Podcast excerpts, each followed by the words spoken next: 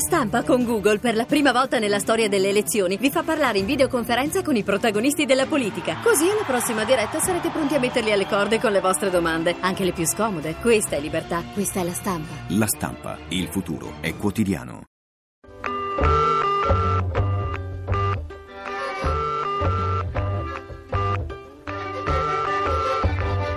Eta Beta. Nuovi mestieri, nuovi linguaggi. A cura di Massimo Cerofolini.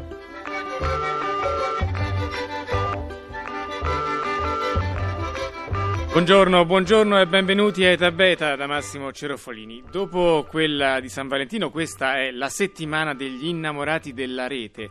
In dieci grandi città del mondo, migliaia di persone hanno preso parte alla Social Media Week, una maratona di eventi sia fisici che telematici per indagare i nuovi fenomeni che emergono da internet. Per l'Italia le luci si sono accese a Milano, dove per cinque giorni sono intervenuti i maggiori protagonisti del web nel nostro paese. Buongiorno allora all'organizzatore della Social Media Week per l'Italia, Marco Massarotto. Buongiorno. Buongiorno a voi. Allora, alla luce dei quaranta appuntamenti che avete messo in campo, possiamo dire quali sono i settori in cui l'impatto dei social network, da Facebook a Twitter, passando per i blog, si fa sentire di più oggi?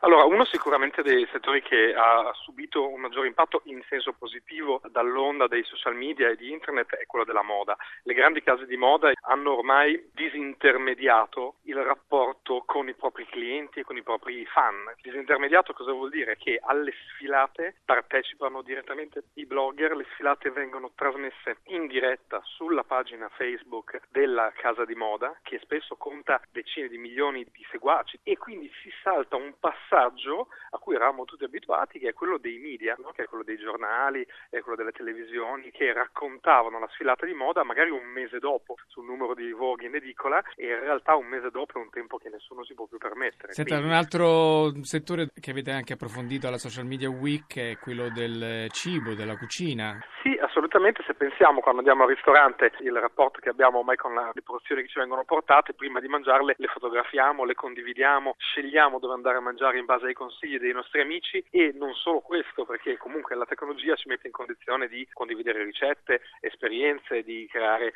gruppi di acquisto per prodotti alimentari, veramente anche di misurare la propria alimentazione, controllarla e passare quindi da un lato gourmet del food a un lato salutistico, per cui ci sono infinite applicazioni che fotografi quello che mangi, ti dicono quante calorie stai mangiando, ti consentono di controllare. Il rapporto con il cibo diventa mediato dalla tecnologia. Senta, lì a Milano avete messo il dito sulla piaga in un altro settore che è conquistato dai social network, ma in cui l'Italia sembra arrancare: il turismo. C'è un paradosso che avete segnalato. Sì, e il mercato delle reviews, cioè del lasciare l'opinione su un posto, influenza la decisione di chi poi visiterà quel posto.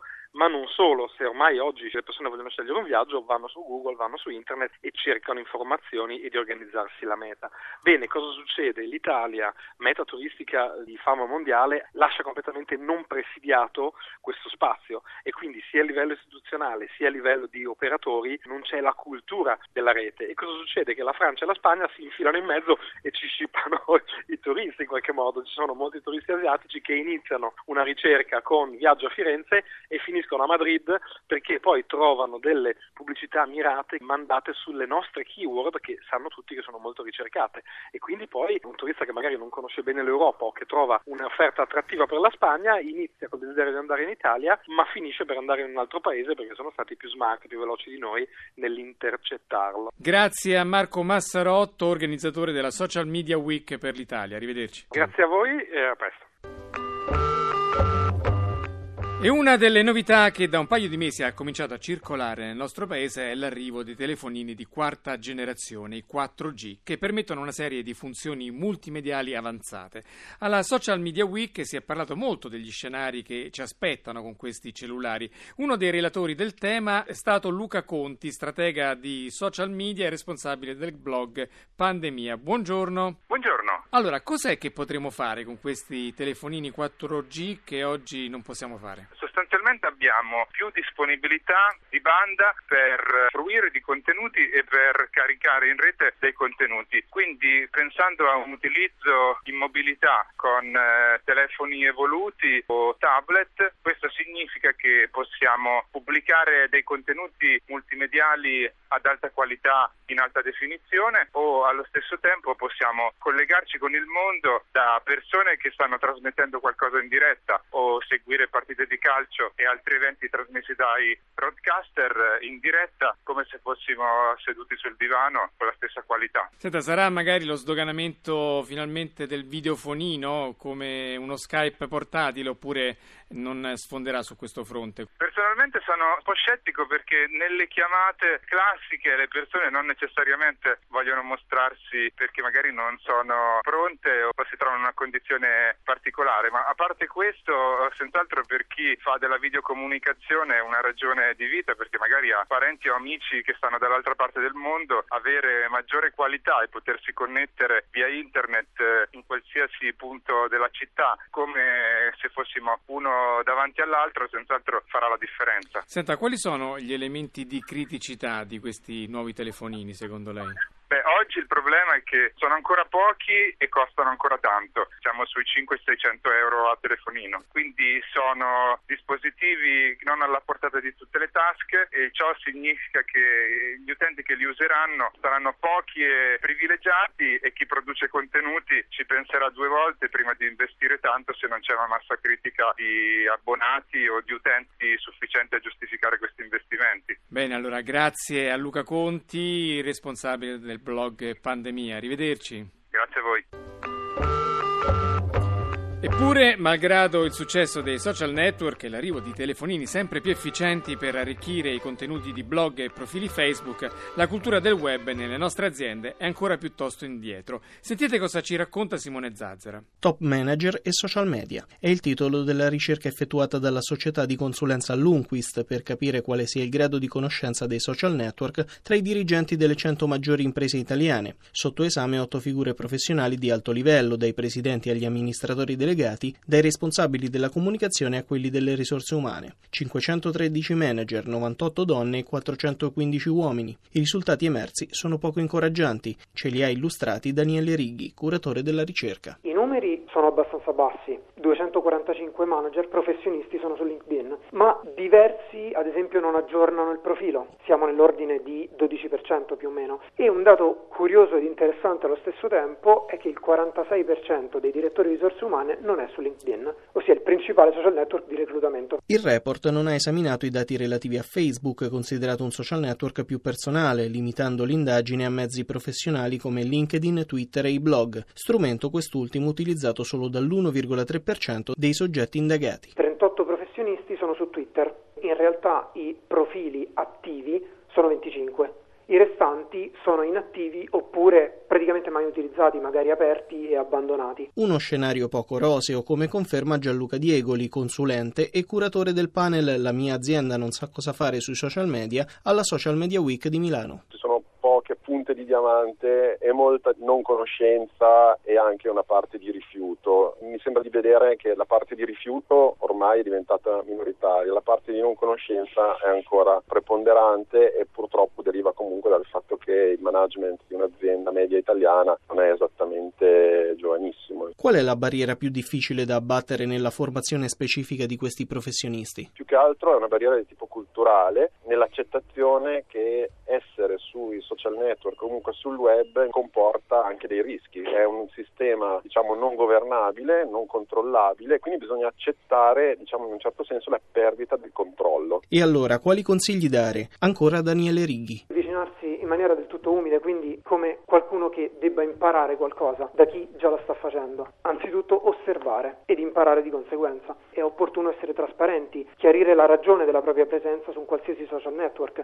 Il farsi aiutare non è assolutamente qualcosa da nascondere, anzi è indice di umiltà e soprattutto nel momento in cui si permette ad altri di gestire la propria presenza si deve essere assolutamente trasparenti nell'informare gli utenti che altre persone se ne stanno occupando. E è importante essere costanti perché nel momento in cui si apre un profilo è come entrare in una stanza, iniziare magari a discutere, a parlare e poi improvvisamente girare le spalle pelle e sbattere la porta e sparire. È un qualcosa di, di estremamente brusco da evitare, e adottare un linguaggio appropriato. Lo stile è importante, è uno stile eccessivamente informale oppure triviale, ed è capitato di trovare profili poi chiusi di questo genere, è assolutamente da evitare.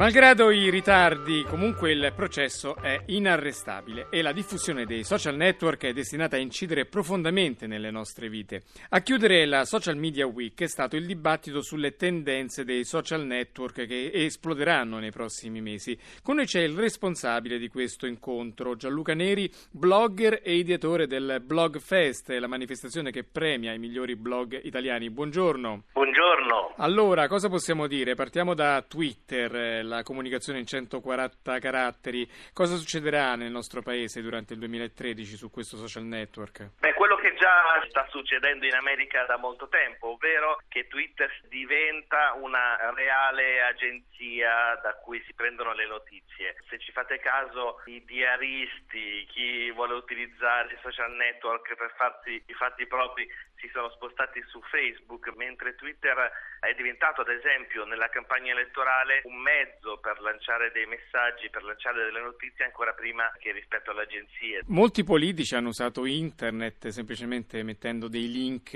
al sito, a Facebook e dei propri comunicati, eppure questo utilizzo di internet non ha successo, vero? No, non hanno molto successo, sono anzi meno cliccati in assoluto. Chi usa Twitter vuole che gli si parli direttamente, non vuole seguire un link, vuole il confronto, vuole anche che gli si risponda da un certo punto di vista. Quindi chi non usa Twitter utilizzando i centoquaranta caratteri, ma lo usa soltanto come lincodromo, cioè posto dove mettere link per mandarti da qualche altra parte, è quello che non l'ha eh, realmente capito. L'ultima creatura di Twitter è Vine, il filmato in sei secondi. Ci spieghi meglio di che si tratta e quali sono le reali prospettive di questo Twitter via video praticamente? Vine è uno dei software di cui si è parlato di più nel corso di questo incontro della Social Media Week.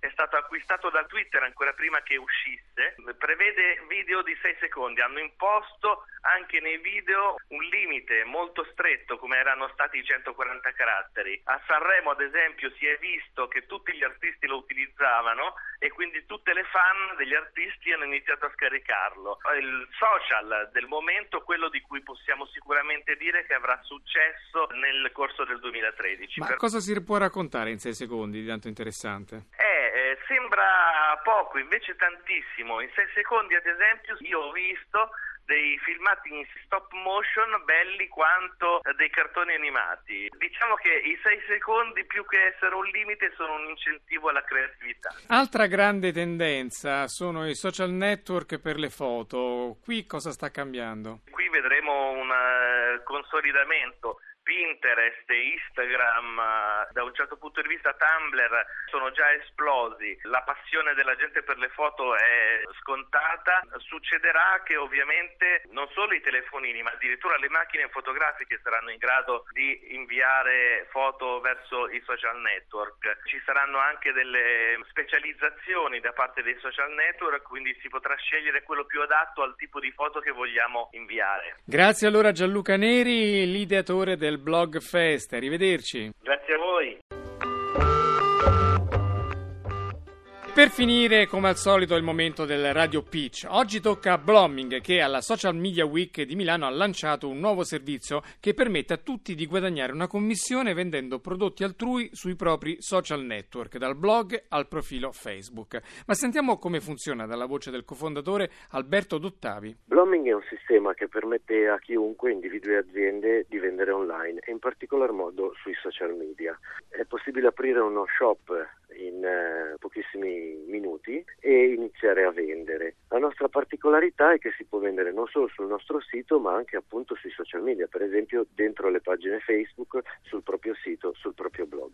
È un modo quindi per portare l'e-commerce là dove si hanno le conversazioni e le relazioni con i propri clienti. In questi giorni abbiamo lanciato anche un sistema che permetterà a qualunque utente della rete, appassionati di social media, in particolar modo i blogger o chi anche fa attività editoriale online, di guadagnare segnalando, condividendo i prodotti di altri e guadagnando una piccola commissione sulle vendite. Anche in questo caso è un sistema molto semplice, alla portata di tutti.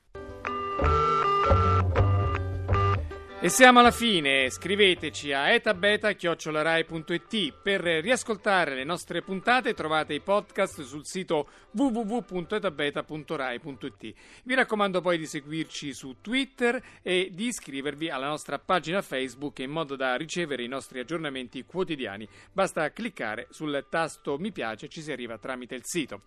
Grazie in regia Fabio Cardinali, linea alla terra da Massimo Cerofolini. Buon fine settimana.